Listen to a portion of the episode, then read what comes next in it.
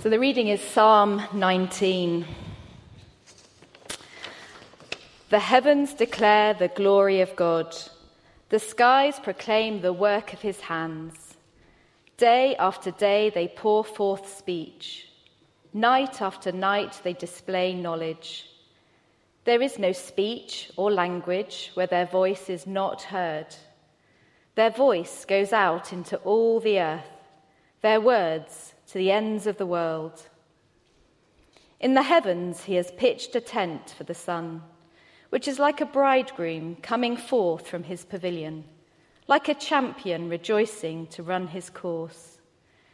It rises at one end of the heavens and makes its circuit to the other. Nothing is hidden from its heat. The law of the Lord is perfect, reviving the soul. The statutes of the Lord are trustworthy, making wise the simple. The precepts of the Lord are right, giving joy to the heart. The commands of the Lord are radiant, giving light to the eyes. The fear of the Lord is pure, enduring forever. The ordinances of the Lord are sure and altogether righteous. They are more precious than gold, than much pure gold. They are sweeter than honey, than honey from the comb. By them is your servant warned. In keeping them, there is great re- reward. Who can discern his errors? Forgive my hidden faults. Keep your servant also from wilful sins. May they not rule over me.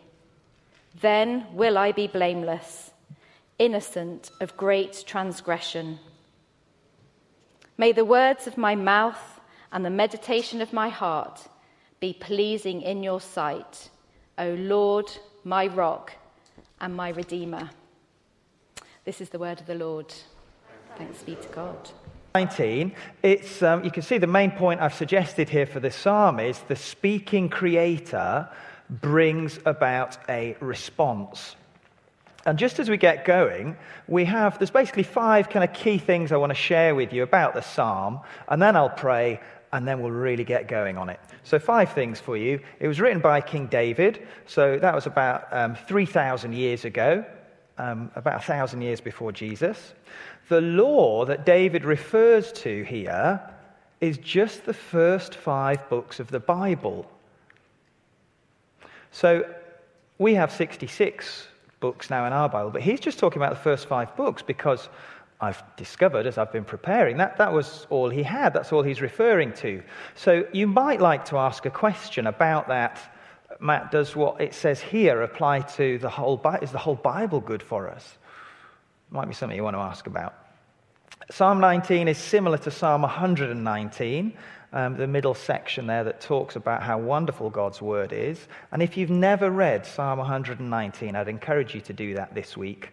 You might want to take more than a week, it's very long, but it's a delight.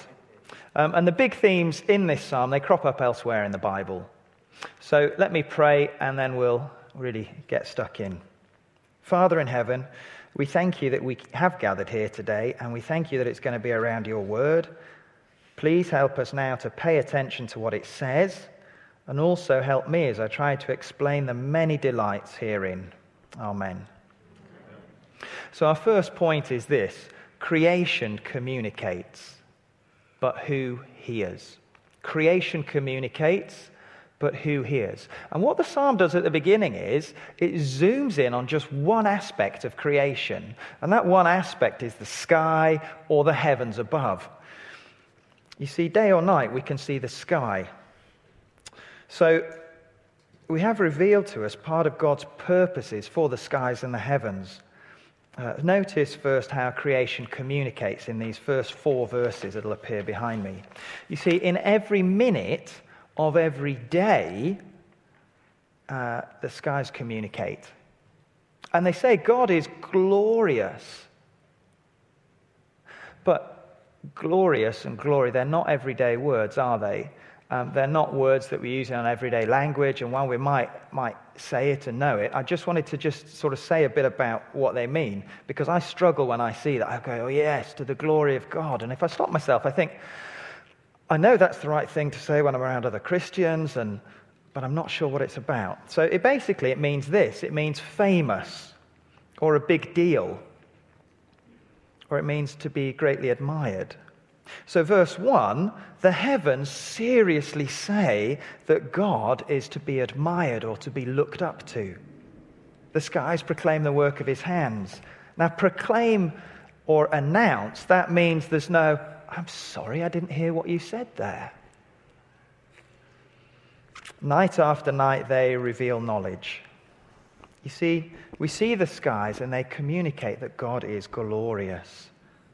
But who hears? Well, verses 3 and 4, they actually point us to all people groups of the earth, everyone. Every person on earth has or will have access to see the sky, day or night. And actually, all the time, the skies and the heavens are proclaiming, God is glorious. So, who hears? Everyone.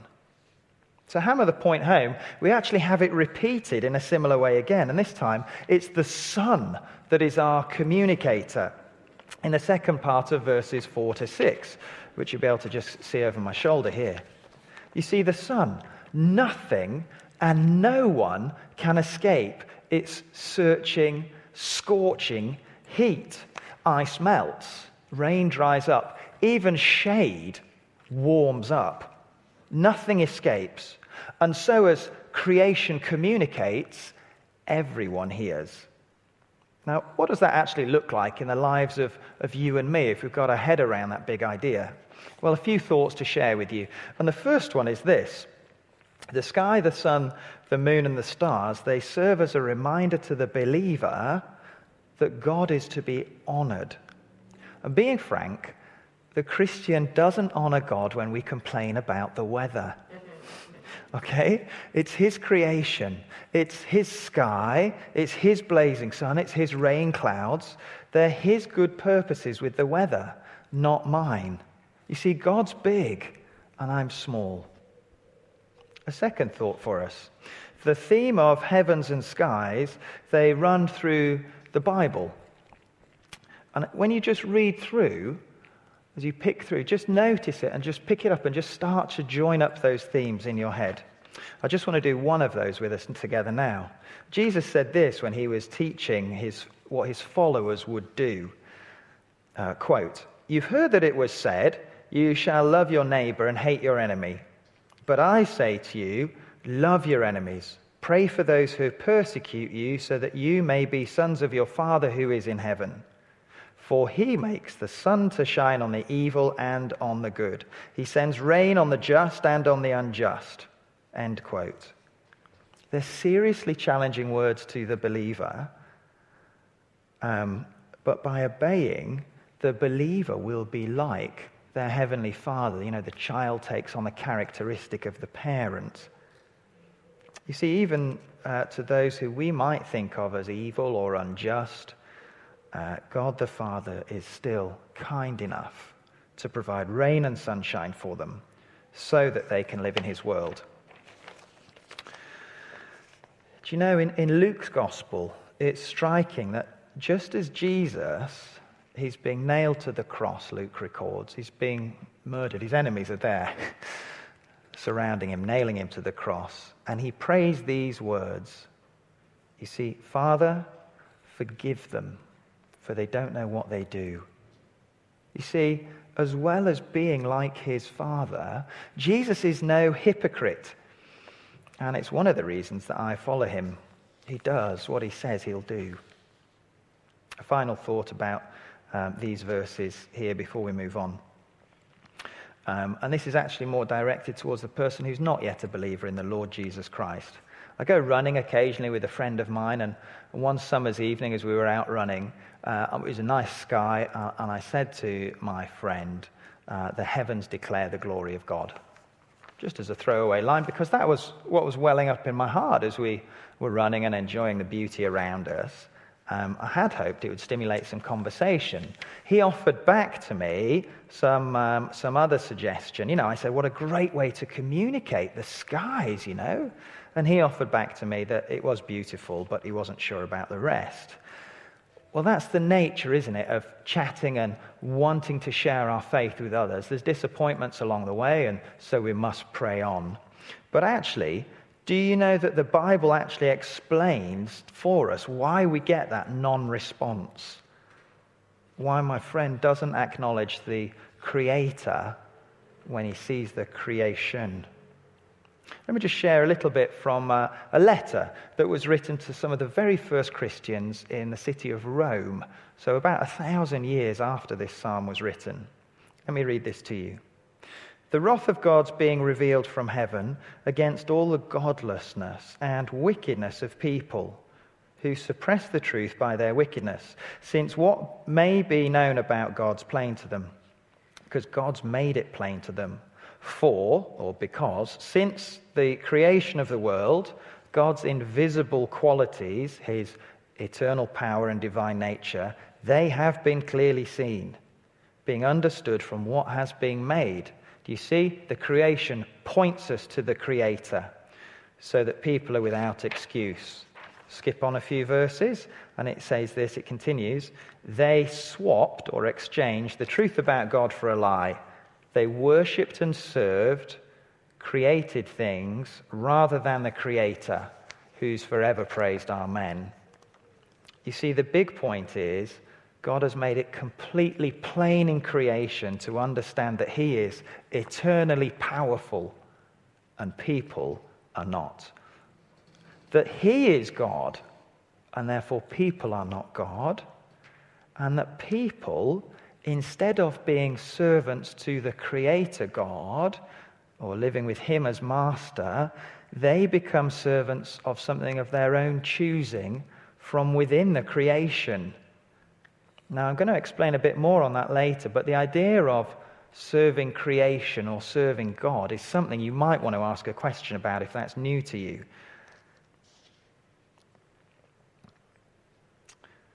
You see, these three things that I've just shared there about eternally powerful God, He's God, and that we inherently we want to actually worship the creation rather than the creator. It was true in the time of the psalm, it's true in the time of this letter being written, and it's true now. And God is angry about our response and the way that we push down inside of us the truth that God is to be served and worshipped. So that's the end of our first point. Creation communicates, but who hears? Now, just before I get us to our second point, I just want to point out something that hopefully was blindingly obvious to you. But if it wasn't, and it wasn't to me as I got going on this, um, I just want to show you something. So in verses 1 to 6, God is called God. Okay, now that's why I think it's slightly tongue in cheek amusing. But in verses, the next verses, 7 to 11, he's called Lord in capital letters. There's a shift here. And, and if you didn't know this, the shift from being God the maker of all and creator to being Lord, capital letters, or Yahweh, that is to show that it's the promise keeping, Bible word for that's covenant or contract keeping God, talking to his people. He's spoken to them specifically. And this next part describes those words that he's spoken to them. So our second point is this the Lord commands, and his people wholly or completely benefit. They totally benefit from what he says. Now, this is the bit that I used to get at camp, persuading me, encouraging me to read the Bible uh, when I was there each year. And um, I used to be a, I mean, I still am, but um, it's about me when I read the Bible if I'm not careful. And I'd be a consumer, so I'd see the law of the Lord's perfect. Okay, reviving the soul. I want some of this, I would say to myself. You know, the statutes of the Lord are perfect, and whatever the next bit is. I would latch on to the effects it had on me. And I would never really pay too much attention to those first bits. Law of the Lord, I think I know what that means. Statutes, no idea. Da da da da da da. But I, I did some work for us ahead of time. Law of the Lord, statutes of the Lord, precepts, commands, ordinances, they're all authority or command words. So these first five verses, they show us actually two things. Sorry, these next five verses, they show us two things. The first is the characteristics of God's revelation, of the Bible and, and the whole Bible. And the second thing is the effects upon the believer. And I'm just going to go through them just one at a time. We did this this morning, and I thought it would be pretty tiresome. But actually, somebody very kind came to me afterwards, not related to me, and they said, they said, Matt, that was really helpful. It was really helpful to just take it a step at a time. So I suggest, as I did this morning, take a breath, get comfy, because we're just going to go through a piece at a time with this. So, verse 7, it says, the, um, the characteristic of God's revelation is the law of the Lord is perfect now, the law there, it means God's revealed or shown will, what God wants to be happening.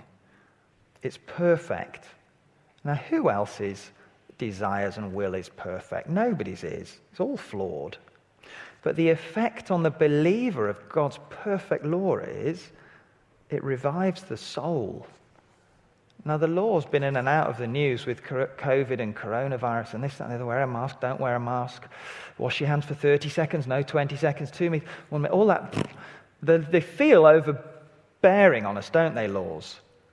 But actually, God's law doesn't do that. It revives the soul. I mean, it's just wonderful. Verse 7 continues The statutes of the Lord, the characteristic is that, they are trustworthy. Now, a statute simply means a contract or a covenant. And in this day and age, actually, um, taking people at their word is hard to do. But actually, God's word is trustworthy. And the effect on us is it makes the simple wise. Verse 8 the characteristic is the precepts of the Lord are right. Now, a precept basically means a very precise authority that God is addressing us here with. And if you've ever read through the Bible, there's some things that God's crystal clear on for the believer, and there's some things where it's a wisdom choice. So the statutes of the Lord are trustworthy. Oh, no, we've done that bit, sorry. The precepts of the Lord are right, um, and there's no wriggle room on what he, he says is the case. It's not like, and I'm sure none of you children here have ever done this, but where you push and you challenge your parents' authority. But, Mum, you said, Dad, you promised. They just push back on the authority. Um, but actually, God's precepts, they're right, and they give joy to the heart. Children, when you're busy doing something, and mum and dad are giving you the five minute warning, sorry, children and young people, include our teenagers. Um, sorry. Um, when you're asked to do something that isn't what you want to do, does it give you a joy in your heart? And, you know, I can read your faces easy enough. And I'm just like, oh, come on. But we see actually the precepts of the Lord are right, and they give joy to the heart. Second part of verse 8 says, The commands of the Lord are radiant. And that idea of command is this precise authority we're addressed with. They're radiant. And the effect on us is they give light to our eyes. They help us see and understand the world around us. Now, verse 9, I think, is actually just an effect, this side, an effect. Um, and it's this the fear of the Lord is pure, enduring forever. You see, the Bible points us to the lawgiver, like the creation points us to the creator. We then have verses 9, 10, and 11. And we see some statements about how awesome and how delightfully good God's word is. Uh, we, have, um, we have this the, um, the ordinances of the Lord sure. Now, an ordinance is a, a judicial decision, guilty or not guilty. Um, those of you still in school, when you're playing, there will have been some time that you've fallen out, and you go and see a grown up about it, and you want them to make a fair decision. Nod at me if you know what I'm talking about. So and so has pushed you over playing, or they've said an unkind word to you, or they've been winding you. And you think, right, we need to go and see a grown up, you know? Nod at me if you've had those moments at school. Yeah, because you all have them. And you go and you want your teacher to be fair. You want the person looking after you on the playground, or dinner lady, or whoever, you want them to be fair, to be just. Well, this word here, ordinances, what that means is God's decisions about what's fair or not fair, what, who's guilty or not guilty, that He's recorded in those first five books of the Bible, they're sure. He gets it right. They're altogether righteous. You see, that's talking about God's just decisions, and they are more precious than gold, than much pure gold, sweeter than honey, than honey from the comb. By them is your servant warned, and in keeping them there's great reward. You see, God's word, it is just so good. And it's no wonder that David wrote a song about it. Now, just before we move on, just have a look behind me at verse 11. Can you see he says, By them your servant is warned? It's really important that we latch onto this here because the contract keeping God's relationship with his people here is one of servant and master. It might sound a bit old fashioned in today's day and age. You know, we all want to be the master, don't we? We talk about chiefs and Indians and that kind of thing. You know, we all want to be in charge. But actually, it's not old fashioned. I just want to take a, a, step back, sort of, from the psalm, but just to dig into this servant master idea. Did you know that all of us, we serve something or someone? You see, the motives or the loves, the passions of our heart, they're captivated, they're pursuing, they're chasing after either the Lord, the Creator, or something in creation. So it might be, and here's some examples, and just see if any of these resonate with you. If you think, do you know, I just wonder if that's what I spend a lot of time thinking about, what I want to put a lot of my energies into. It might be our appearance. So that could be how we look, it could be how we dress, it could be how we present ourselves online, the things we want to share, the things we wish our friend hadn't shared. And all of those kinds of things. It could be our own bodies. You know, we want to have, I'm going to enjoy saying this, we want to have the nice straight hair. I'll just go for the hair. But it could be that. It could be um, you want to be at the gym, you want to be working out, you want to look all this and that. You look at other people think, oh, I wish I was like them. So that could be something that actually you serve. But it's, it's, it's deep down in your subconscious. You don't realize it, but actually you spend so much time and energy on that. It could be, and it's wonderful traveling through school because you're always looking ahead to the next thing. It could be your hopes for your future, what GCSE decisions you might make, even what secondary school you think you might go to, what A levels you do, if you want to go to university, if you want to not go to university and get started in a career, and you hope and you look forward and you dream, and everything you're doing is about that dream. Well, beware that you don't just serve everything in there, because while they're good things to pursue, it's actually God that we should be serving. Two others for you. It could be a hobby. It could be that you have a great love of, I don't know, uh, my children are very into cricket at the minute. We absolutely love it. They love playing. We have a really good time. And, uh, you know, if they started saying to me, Daddy, we need to go and practice playing cricket, I want to play for England one day, it's a fantastic aspiration to have. For me, as, as the parent, I just want to keep a check on that desire, that love for them. And the last one is relationships. I just want to flesh that one out a bit more because um, I imagine that quite a few of you sat out there might be interested in one day perhaps getting married. Okay? You might think, I would like to be married one day. And, it, and if that's you, I mean, I, am a junior school teacher, so my youngest children at, at, the school I work at are seven, and they, they have pretend weddings on the playground. So and, and you, you, might sit and think, that's not me, but come on, it could be you. Um, what could happen is, if, if this is the big thing that you're pursuing, if this is, you're the servant to this dream, I mean, the fairy tales do it for us, don't they? You get married and live happily ever after. But actually, married life is the rest of your grown up life, and you see it as a, as a goal and a destination. So, what are some of the things that you do?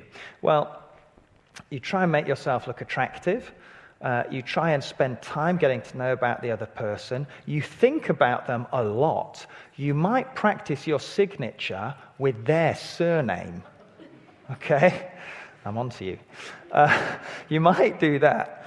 Um, you look at maybe maybe you're slightly older and maybe some of your friends are getting married and you look at the, in the wedding dress shop and you look through the calendar and you start oh I'd like that dress or I'd like this now getting married is a good thing but having it as a driving force through everything that you're doing it becomes like you're all you become totally consumed with it and instead of it being a good thing once you're married actually you can be hit with huge disappointment because uh, God is meant to be our master and we're meant to serve him. He created marriage before the fall, so it's like gold plated, it's brilliant.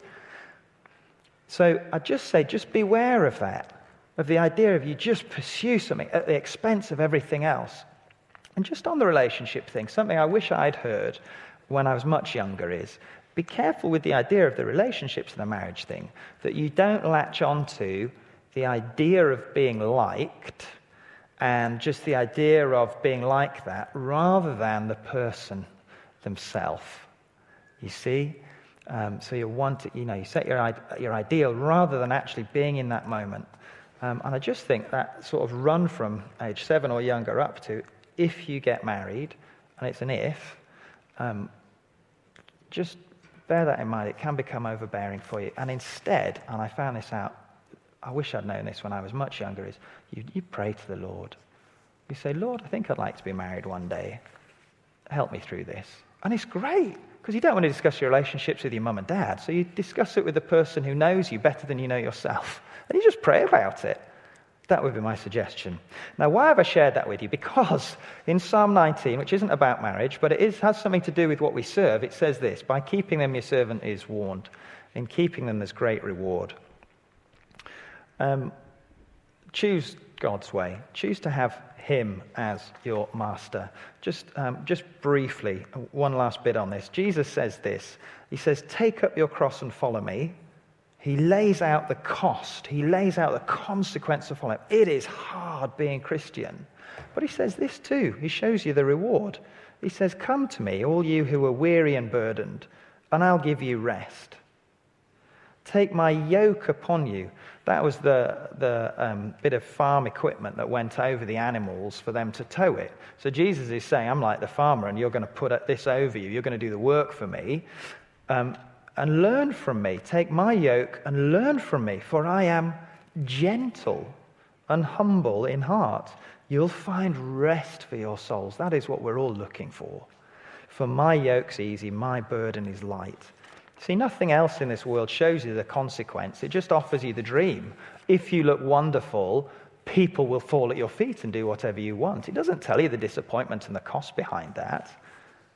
Nobody tells you that, uh, you know, becoming married, you just change one set of issues for another set of issues. You know, there's great joy in being single, there's great joy in being married.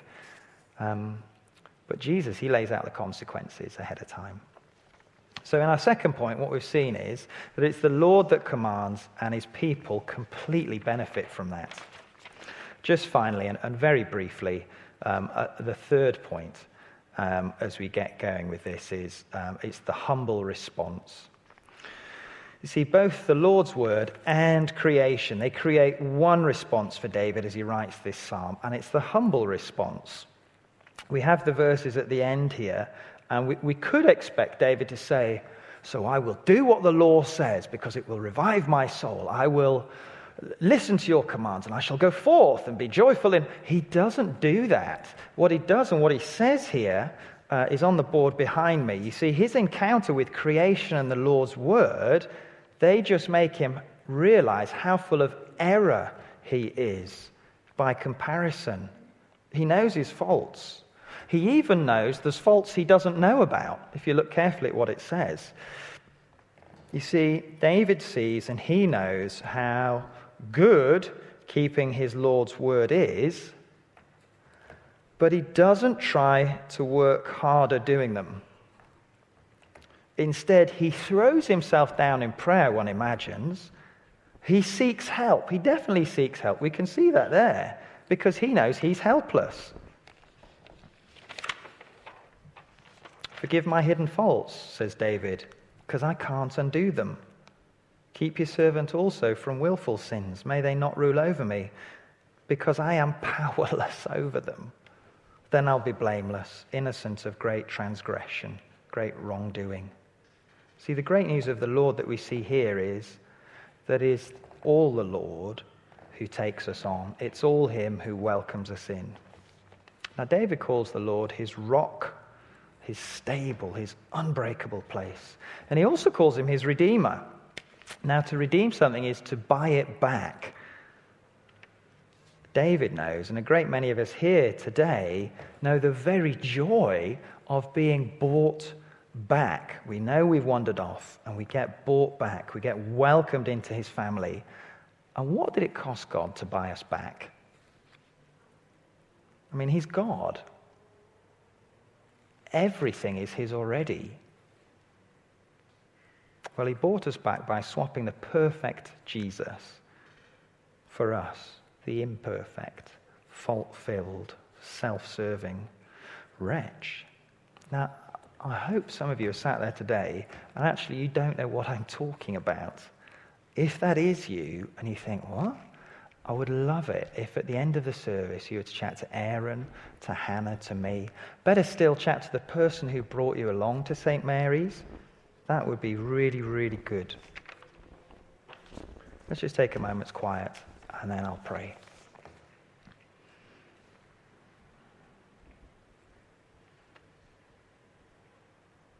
Oh Lord, please uh, set your, your word deep within us. Help us see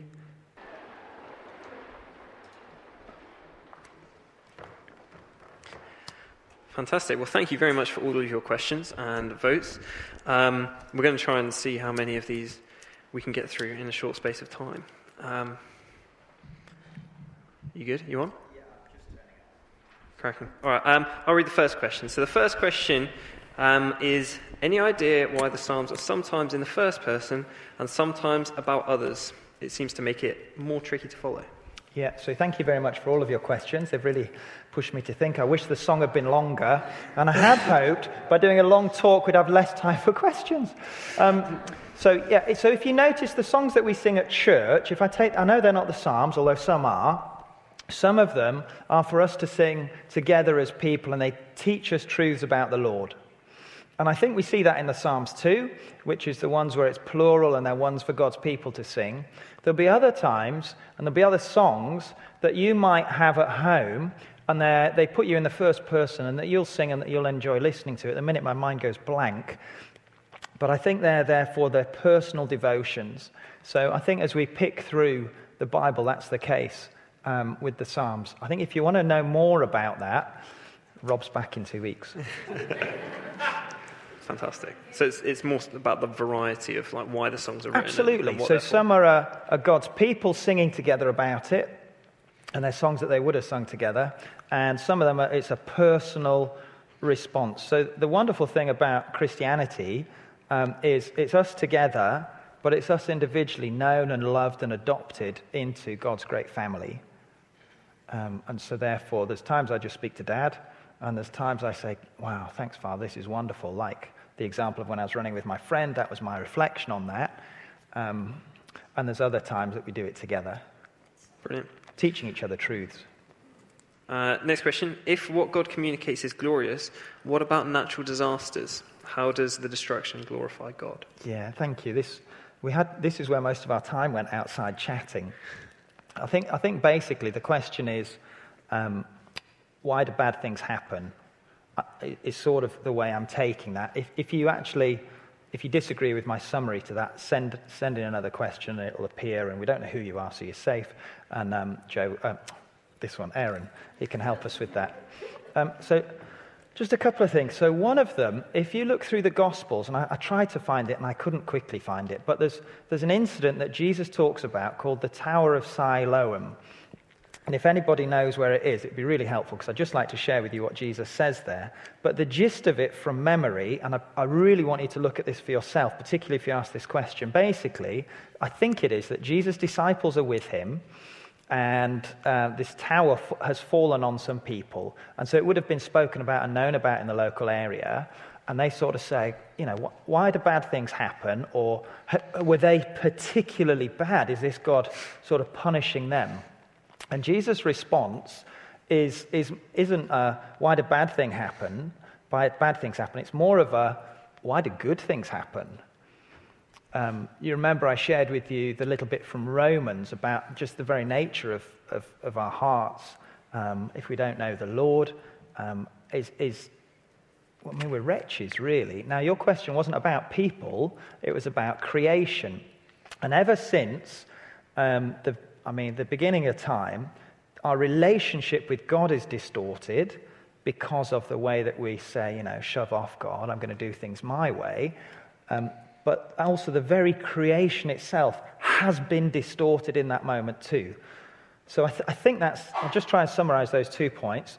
One is, why do, rather than why do bad things happen, actually, it, it's often, I think, useful to think of it. And I think the, the Bible, I think Jesus is doing this in the Tower of Siloam. I'm just going to sort of look and see if anybody nods at me who's on the staff sat here.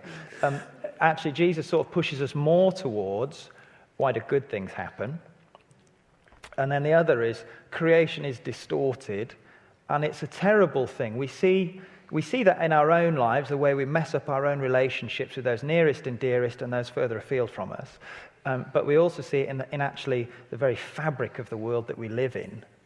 Um, and it's tragic and it's very, very sad. And I just think it's wonderful when Christians do things to help in those moments and those situations um, to offer, you know, it's, it's no coincidence, is it? That, so God knows the world's fractured and broken, but He has people in His world, believers, but also not yet believers, who go and they help in that situation. Isn't that a wonderful, compassionate thing? They're not left on their own. So the Samaritan's Purse is a charity, and they go to these places where these things happen and they offer help. I just, I hope that's helpful. Um, catch me, or Rob, uh, catch me at coffee if you want to know more. Cracking. Um, I think we'll go with one more, and we'll go with how can we love our enemies if they don't want our love? That's a really good question, isn't it? Um, I think with these kind of things, it's always look to Jesus on these things. So I shared with you, didn't I, the little example of as he's been nailed to the cross. He says, Father, forgive them, they don't know what they do. Um, it's, it's, it's very difficult to love somebody who's giving you a hard time. We feel under attack. So if this is you, if you've, if you've sent this in and perhaps somebody in the workplace or in school you really feel is an enemy to you, um, you have my sympathy. Uh, it's very, very difficult. Um, but we go to what Jesus says. And what does he tell us to do? He says, pray for them. They don't know that you're praying. You pray for them. And gradually, what the Lord does is and you might not want to hear this, but I'll tell you anyway, He changes you.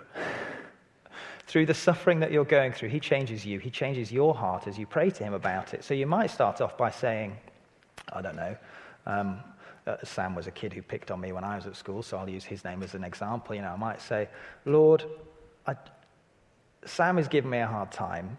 He teases me for the way I speak. He picks on me for the way I act. And it just makes me miserable. And I feel like he's actually turning people in school against me and making fun of me and making me feel little. He, he's my enemy, Lord, but you've, you've told me in your word to pray for him. So, so here I am. What's next? Amen. And you just keep going back through that. And the Lord works in your life through that. He will show you scripture, He will provide people to counsel and to encourage you. And um, it's, it's often the case. So for me, in that situation there, just as I share that with you, what was it? It was about my love of people and wanting to be liked. And actually, the Lord will shine a spotlight on that. Yeah, sure, this kid's been out of grot bags to me. But actually, he teaches me about, he shines light on it, um, light to my eyes. He makes wise the simple and he refines me through it. And, it, and it's a wonderful thing. So, what does Jesus, go to Jesus. What does he say about loving your enemies? It, it doesn't mean birthday cards and chocolates, it means pray Perfect. Thank right? you very much for sharing. You're welcome. No, appreciate that. if you had a question that you were desperate to have answered, um, Aaron's here for it. now. you could catch me towards the end. Cheers, man. All right. Fantastic.